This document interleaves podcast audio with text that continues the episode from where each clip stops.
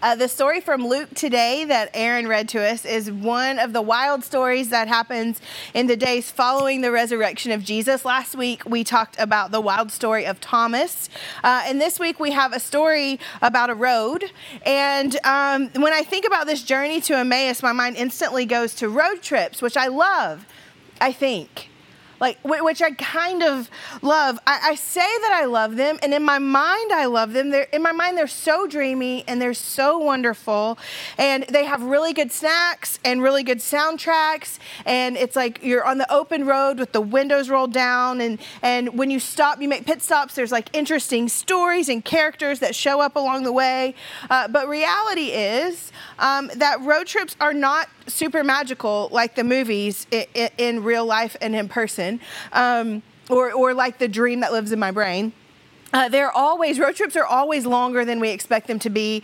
Uh, it turns out that it's really loud to roll down your windows and drive on a highway or an interstate. And uh, these days, no one wants to listen to the music that I want to anymore in my car.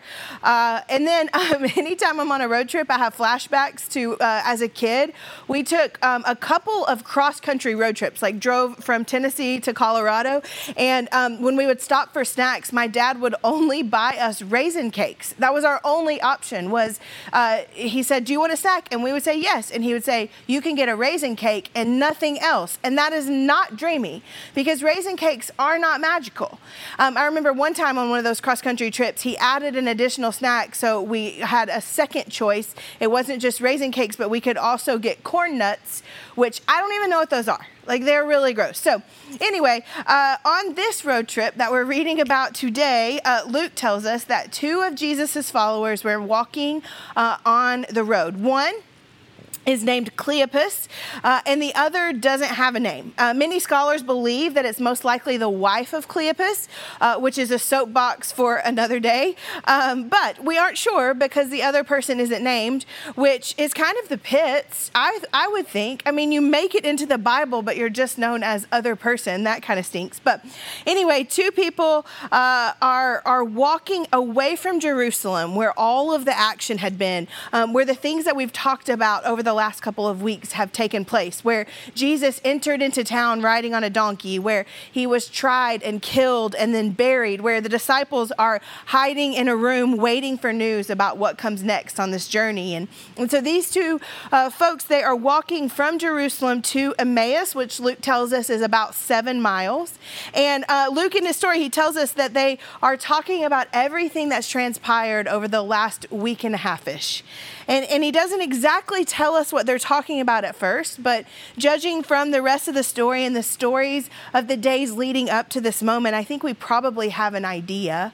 Uh, my guess is that Cleopas and his friend are walking home uh, disappointed. They're walking home probably overwhelmed by the weight of wrong assumptions. They, they'd been following Jesus, Luke tells us. They, they followed Jesus, they believed him to be the Messiah. And then the whole thing like glows up in flames, essentially. They, the movement that they had invested their hope in seemed to have failed completely. I, I imagine that they're walking with a soul crushing amount of disappointment disappointment and confusion and fear.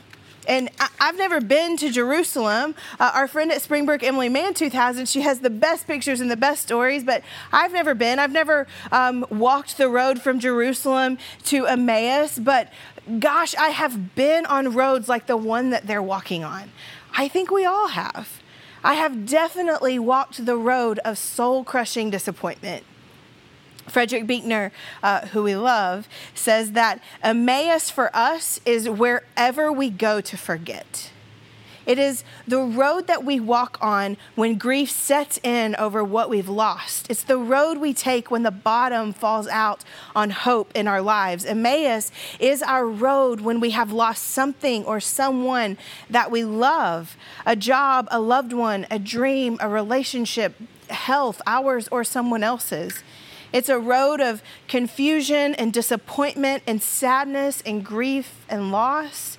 It's the road that we follow back to the quiet car or the lonely dinner or the empty house, back to the usual life that feels like it will never feel usual again. I think most of us have probably walked on a road like this before. So for seven miles, Cleopas and his companion, they walk. And Luke tells us uh, uh, what is a stranger to them appears and joins them on the road. And the stranger, who do, they don't recognize as Jesus, he says, What are you talking about so intensely? What are you talking about with so much heart? Luke tells us that Cleopas looks at the man with great sadness. Sad, I'm sure, for what they've lost. Sad for the story that had wrecked their lives. That that that the, the story that had wrecked their lives didn't reach as far as they imagined it would. Sad uh, to have to relive the moments, telling them to someone else. But uh, they keep walking and they tell him the story. And mile after mile, these two walk back through the door that shattered their hopes. They tell the stranger about Jesus, who he is, and what he did. They say uh, this haunting line they say, We had hoped he was the one. We had hoped he was the one who would set us free. We had hoped. Barbara Brown Taylor says that, uh, that uh, hope in the past tense is one of the saddest sounds a human being can make. We had hoped. Every time I read that line, I can feel it in me. We had hoped.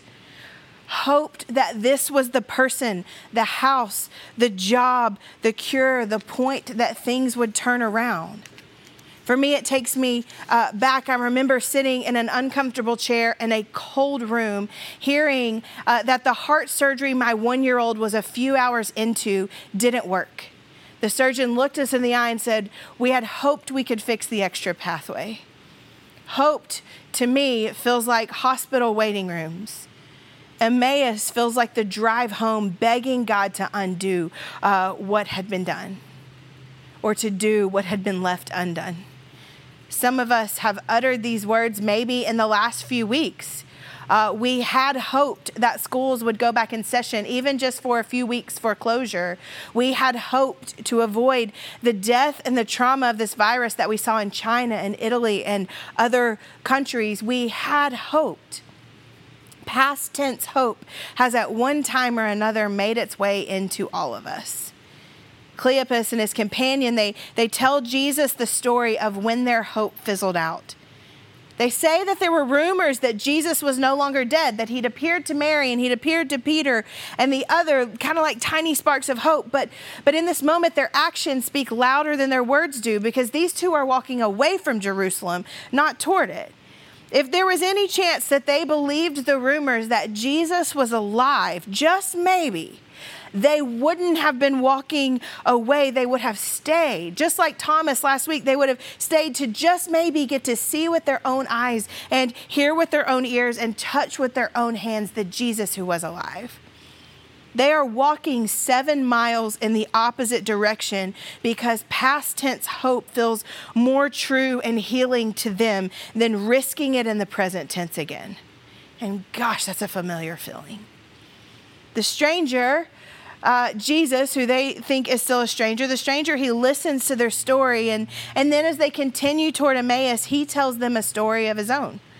The stranger, he retells them the story that they thought was finished and over, the story that they, they thought that they knew. Cleopas and his friend were in the very presence of resurrection and they have no idea in this moment. And as Jesus talks to them, he picks up the bits and pieces of their conversation and he fits them into the greater story of the scriptures. Jesus, in these moments, as he unpacks the scriptures, he takes the loss and the hope and the bewilderment and the confusion in Cleopas and his companion, and he weaves it into the story of the unwavering faithfulness of God. He doesn't deny their grief or what feels hopeless to them. Instead, he places it within the context of a story bigger and greater than what they're able to see in the moment, a story that's bigger than their feelings.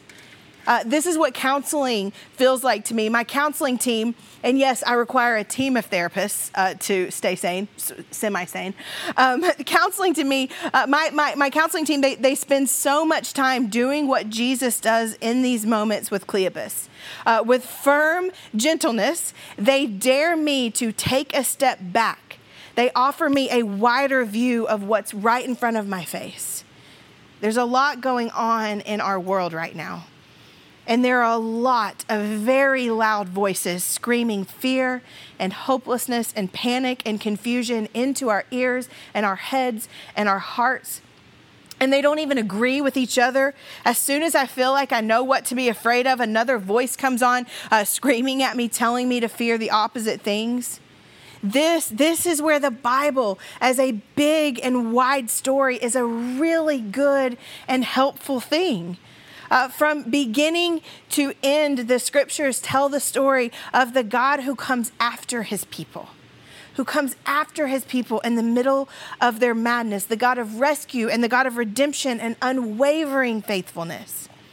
The Bible, it isn't a story about how bad things never happen to people who make good choices. That's truly a terrible way to read or interpret the scriptures. The Bible, instead, the Bible is a book full of wild and terrible things, and the God who does not abandon people in them, the God who can make beauty out of ashes. It is always about the God of the resurrection who can be found blowing life into places long devastated, places dead within us. In the message version of the Bible, Eugene Peterson uses different wording as Jesus responds to Cleopas and his companion. Instead of calling them foolish people, Peterson translates it slow hearted people. This got me this week uh, when I walk disenchanting roads, roads full of hurt and pain and doubt and confusion and fear, I so often, almost always, walk as a slow hearted person. Slow hearted, overwhelmed by what's right in front of my face, missing that the stranger I walk with is the resurrected Jesus, driven by whatever feeling is loudest in me slow hearted and slow to take a step back and take a wider view of a bigger story than me. A story of a God faithful to his people always and present in their pain. I, think we miss that in the story of God a lot. We think that it's a story about how uh, to keep our lives from pain or hurt or disappointment. But the story of God is not that nothing bad ever happens. The story is that He has never left us alone on the road and that the worst thing is not the final thing. The uh, often quoted around here and brilliant priest Barbara Brown Taylor says it like this. She says this Jesus, the Christ, is not the undefeated champion. He is the suffering servant, the broken one, who comes into his glory with his wounds still visible. Those hurt places are the proof that he is who he says he is, because the way you recognize Christ and his followers is not by their muscles, but by their scars how often I have missed Jesus who comes into glory with his wounds still visible. Jesus, who after his resurrection shows up over and over again to the confused and the disenchanted and the disappointed ones, and who walks not just ahead of us or behind us, but with us telling the story of life in the kingdom, life where the worst thing isn't the final thing. So, uh, here's what I want to do this morning. I, I want to take a few minutes and make room to not miss that story, to, to make room for our slow hearts, uh, the story of Jesus, the story of hope, to make room for it. Uh, and, and sometimes to make room for that, it takes a, a, a quiet minute in a very loud world. So we're going to try to do that. Uh, every week in our regular service when we meet together, uh, we, we do this. We take a few minutes to be quiet and to reflect. We call it Selah. Um, we stole it from the Psalms, not Kanye West that joke will never get old. Uh, only two people get it, but I say it all the time. Um, so basically, Selah in the Psalms, it means um, it, it's essentially like a, a, breath or a holy pause. It's, it's kind of saying, don't move on too quickly from this moment. Sit here in this moment, let it take root in you. And um, so for you right now, quiet might be really easy, maybe uh, too easy. Uh, and for you right now, quiet might feel like the most impossible thing. Maybe you've already yelled at your kids 10 times uh, to listen to my sermon. Uh, that has certainly been our experiences on a Sunday morning. Um, but we're going to try. We're going to try to be quiet just for a minute. And what I'm going to do is I'm just going to read a few verses from a psalm out loud for our Selah today. And so if it helps to follow along, those verses will be in the notes uh, section. And so I'm just going to read it, and we will trust God's Spirit to show up and help us take a step back and tell us whatever it is that we need to hear today. So let's read from Psalm 116. Uh, I'm going to read verses 12 to 19. Then I called on the name of the Lord. Please, Lord, save me. What can I offer the Lord for all he has done for me? I will lift up the cup of salvation and praise the Lord's name for saving me. I will keep my promises to the Lord in the presence of all of his people. The Lord cares deeply when his loved ones die. O oh Lord, I am your servant. Yes, I am your servant, born into your household. You have freed me from my chains. I will offer you a sacrifice of thanksgiving and call on the name of the Lord. I will fulfill my vows to the Lord in the presence of all of his people, in the house of the Lord, in the heart of Jerusalem. Praise the Lord. Amen.